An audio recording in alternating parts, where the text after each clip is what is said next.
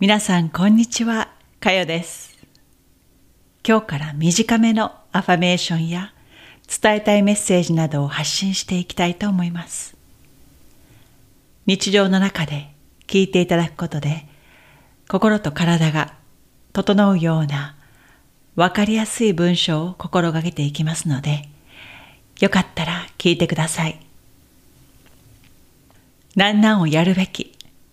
なんなんしなきゃいけないという思考や行動をとった時点で、あなたは他人や他の物事に対して生きていることになり、自分の人生を生きていないことになります。今この瞬間を明日も同じ気分で感じていられる保証はどこにもありません。人は予期せぬこと、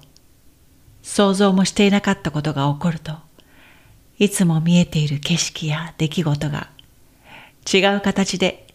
見えてくるようになります。病気を宣告された日から、毎日当たり前のように繰り返されていた何でもないことが、いかに尊く、儚いことだったのか。一つの出来事で物事への解釈が一瞬で変わるくらい、人間の心は単純です。他人のために生きるには短すぎる人生。